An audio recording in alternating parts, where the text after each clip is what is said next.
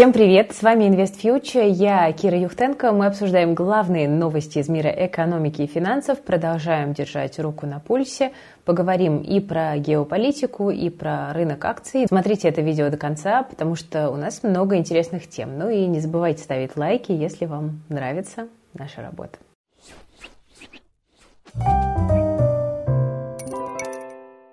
Сейчас поговорим про обострение конфликта между США и Тайванем, но сначала о чем-то чуть-чуть более стабильном и спокойном, и это, друзья, недвижимость.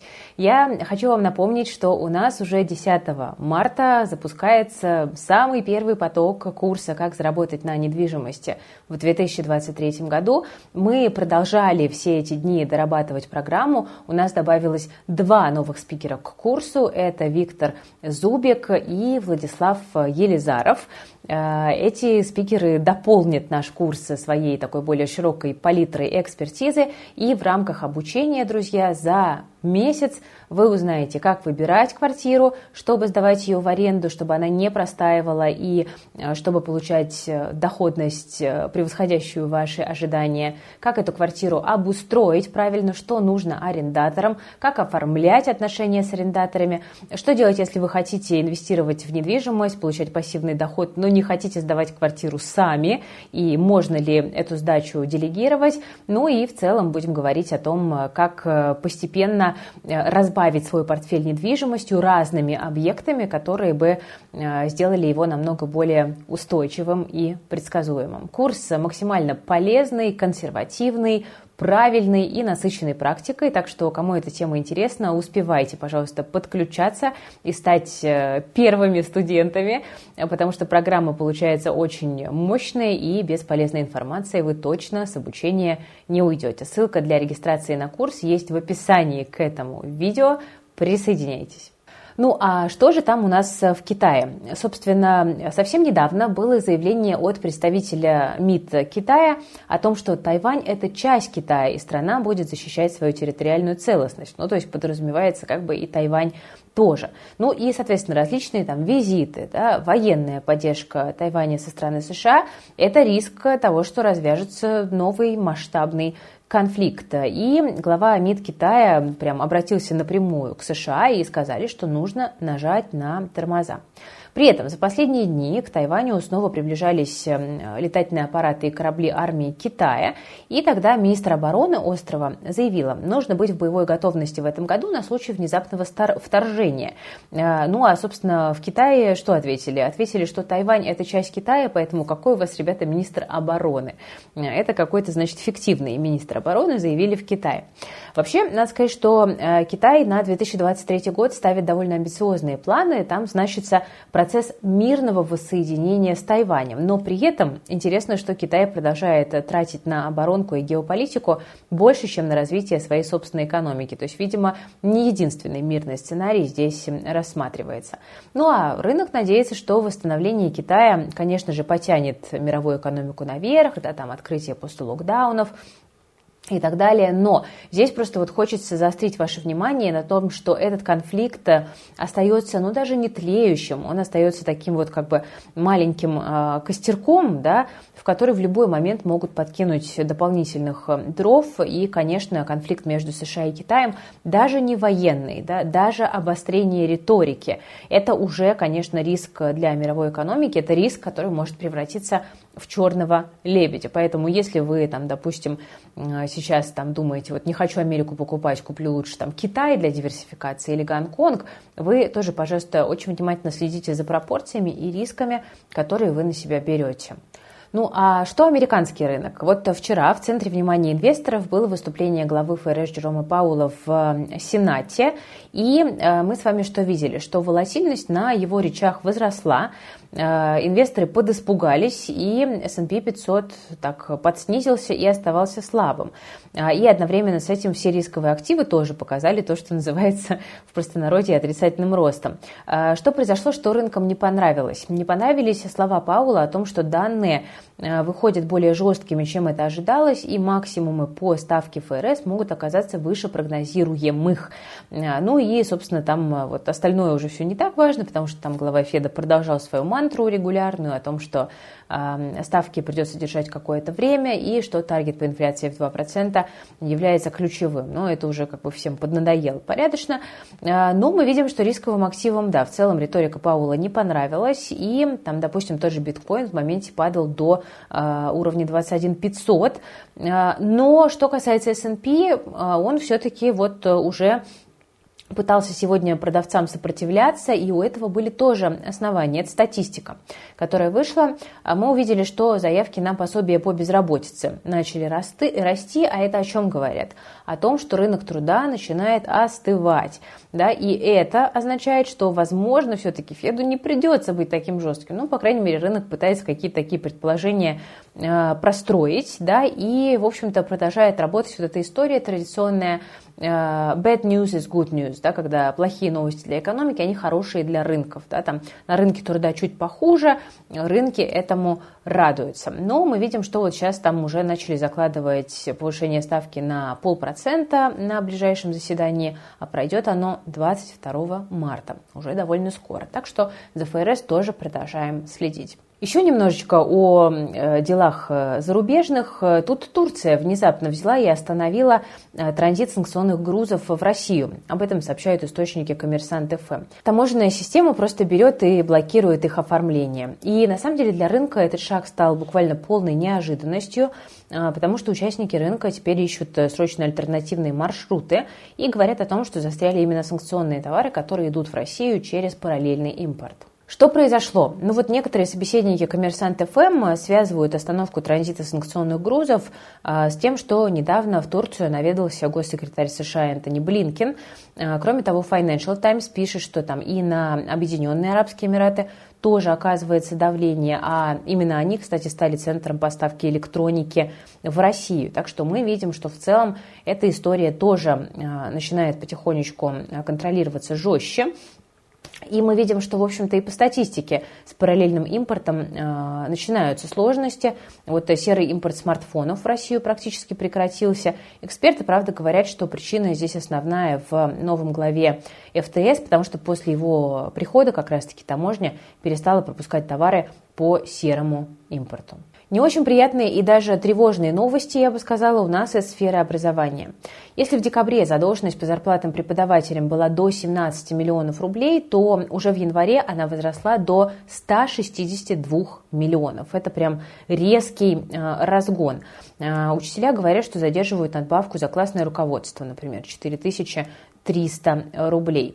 Ну, Росстат вот данные опубликовал, причины негативной динамики не раскрыл, но просто указал, что денежные средства поступают не своевременно. И здесь бытует предположение, что это может быть связано с дефицитом бюджета, просто банально не хватает денег. Особенно острая проблема стоит у субъектов, потому что там самый большой рост показали задолженности по выплатам учителям. Это на самом деле грустная новость, и тут остается надеяться лишь на то, что цифры не будут расти дальше, потому что в целом в последние годы такой динамики по задержке зарплат учителям еще не было.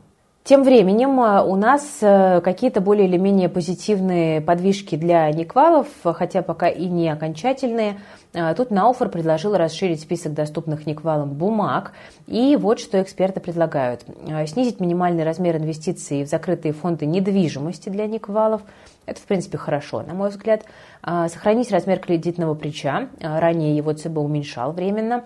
И без тестов допускать к покупке облигаций с рейтингом ниже ААА и к покупке цифровых финансовых активов, которые были выпущены в дружественных странах. Кроме того, в Науфор считают, что нужно расширить доступ к облигациям со структурным доходом. В письме отмечается, что расширение ассортимента таких продуктов не будет нести рисков для инвесторов, если для покупки будет предусмотрен период охлаждения в 10 дней, в течение которого от сделки можно отказаться без потерь. Также Науфор предлагает снизить со 100 тысяч до 1000 рублей минимальную сумму инвестиций и стоимость одного инвестиционного пая за ПИФа, и снизить требования к допуску иностранных ETF, чтобы инвесторам стали доступны фонды из Гонконга. Ну, с одной стороны, Науфор – это, понятно, представитель как бы брокерского, да, сообщества. И если тут кто-то думает, что Науфор там топит именно за интересы Никвалов, то это все-таки не совсем так. Да? Науфор работает на то, чтобы брокерский бизнес чувствовал себя чуть-чуть лучше, а ему, правда, сейчас не просто, с этим никто и не спорит, да? Но просто вы, как инвестор, тоже понимаете, что все-таки, ну, может быть, звучит немножко грубовато, но инвестор и профессиональный участник рынка, будь то там брокер, да, и так далее, управляющая компания, они, как правило, играют на разных сторонах теннисного корта. Ну, посмотрим, будет ли какой-то фидбэк со стороны Банка России на эти предложения. Ну, теперь давайте поговорим про самую зеленую-голубую фишку российского рынка, про Сбер. Тут по последнему отчету Сбера по МСФО у него все очень даже неплохо. Кредитные ипотечные портфели растут, чистая прибыль 270 миллиардов рублей. И, конечно, в прошлом году тяжеловато было представить неплохую прибыль от Сбера. Из нее могут выплатить дивиденды, поэтому инвесторы оживились и обсуждают активно, сколько же Сбер заплатит. В марте Герман Греф обещал нам решение по дивидендам, так что ждем. Если все будет по дивполитике, то акционерам полагается раздать 50%, то есть 135 миллиардов рублей. Это примерно 6,3 рубля на акцию, дивдоходность 3,6 получается. Вот в Альфа-банке говорят, что бумаги могут вырасти аж в 2 раза, до 300 рублей, но это будет возможно лишь, если Сбер захочет выплатить нераспределенную прибыль еще и за 2021 год. Пока нам такого не обещали. Точно ли будут дивиденды? Ну, рынок пока не уверен до конца. Например, вот в июньские фьючерсы на Сбер почему-то не заложен дивидендный гэп. Это интересно. Либо рынок в него просто не верит, либо акции могут так сильно вырасти на новостях о дивидендах, что они этот гэп перекроют. Непонятно, что рынок сейчас закладывает. Еще, кстати, ФНБ, ключевой держатель акций Сбера, может выгодно их распродавать, пользуясь слухами о дивидендах. И в итоге их, в общем-то, могут дать меньше ожиданий, но зато пополнится дефицитный бюджет. Посмотрим. Но у меня по Сберу, знаете, еще есть один момент, который вот тоже я всегда держу в голове, когда читаю все хвалебные комментарии. Это история про то, что в Сбере сидит очень много нерезидентов и заблокированных. Да? И если все-таки в какой-то момент их начнут выпускать с обеих сторон, то мы можем увидеть довольно большой уход денег из Сбера. И непонятно, сумеют ли перекрыть его российские инвесторы. Маловероятно, маловероятно. Ну, посмотрим. Потому что вот это вот фактор, который на самом деле может сыграть. Да? Вы помните, что Сбер всегда называли таким вот как бы флюгером, да, российского рынка. Это такая самая любимая в целом нерезидентами бумага, потому что, ну, в «Газпроме» всегда виделась геополитика, а Сбер – это, в общем-то, довольно эффективный, технологичный, при этом крупнейший банк. Любили его иностранные инвесторы в прошедшем времени, поэтому их там много до сих пор и осталось. Если они выйдут, может посыпаться бумага. Теперь немножко о крипте. На криптобирже Binance новые правила. Там запретили пользователям из России, покупателей продавать доллары и евро на их P2P-сервисе.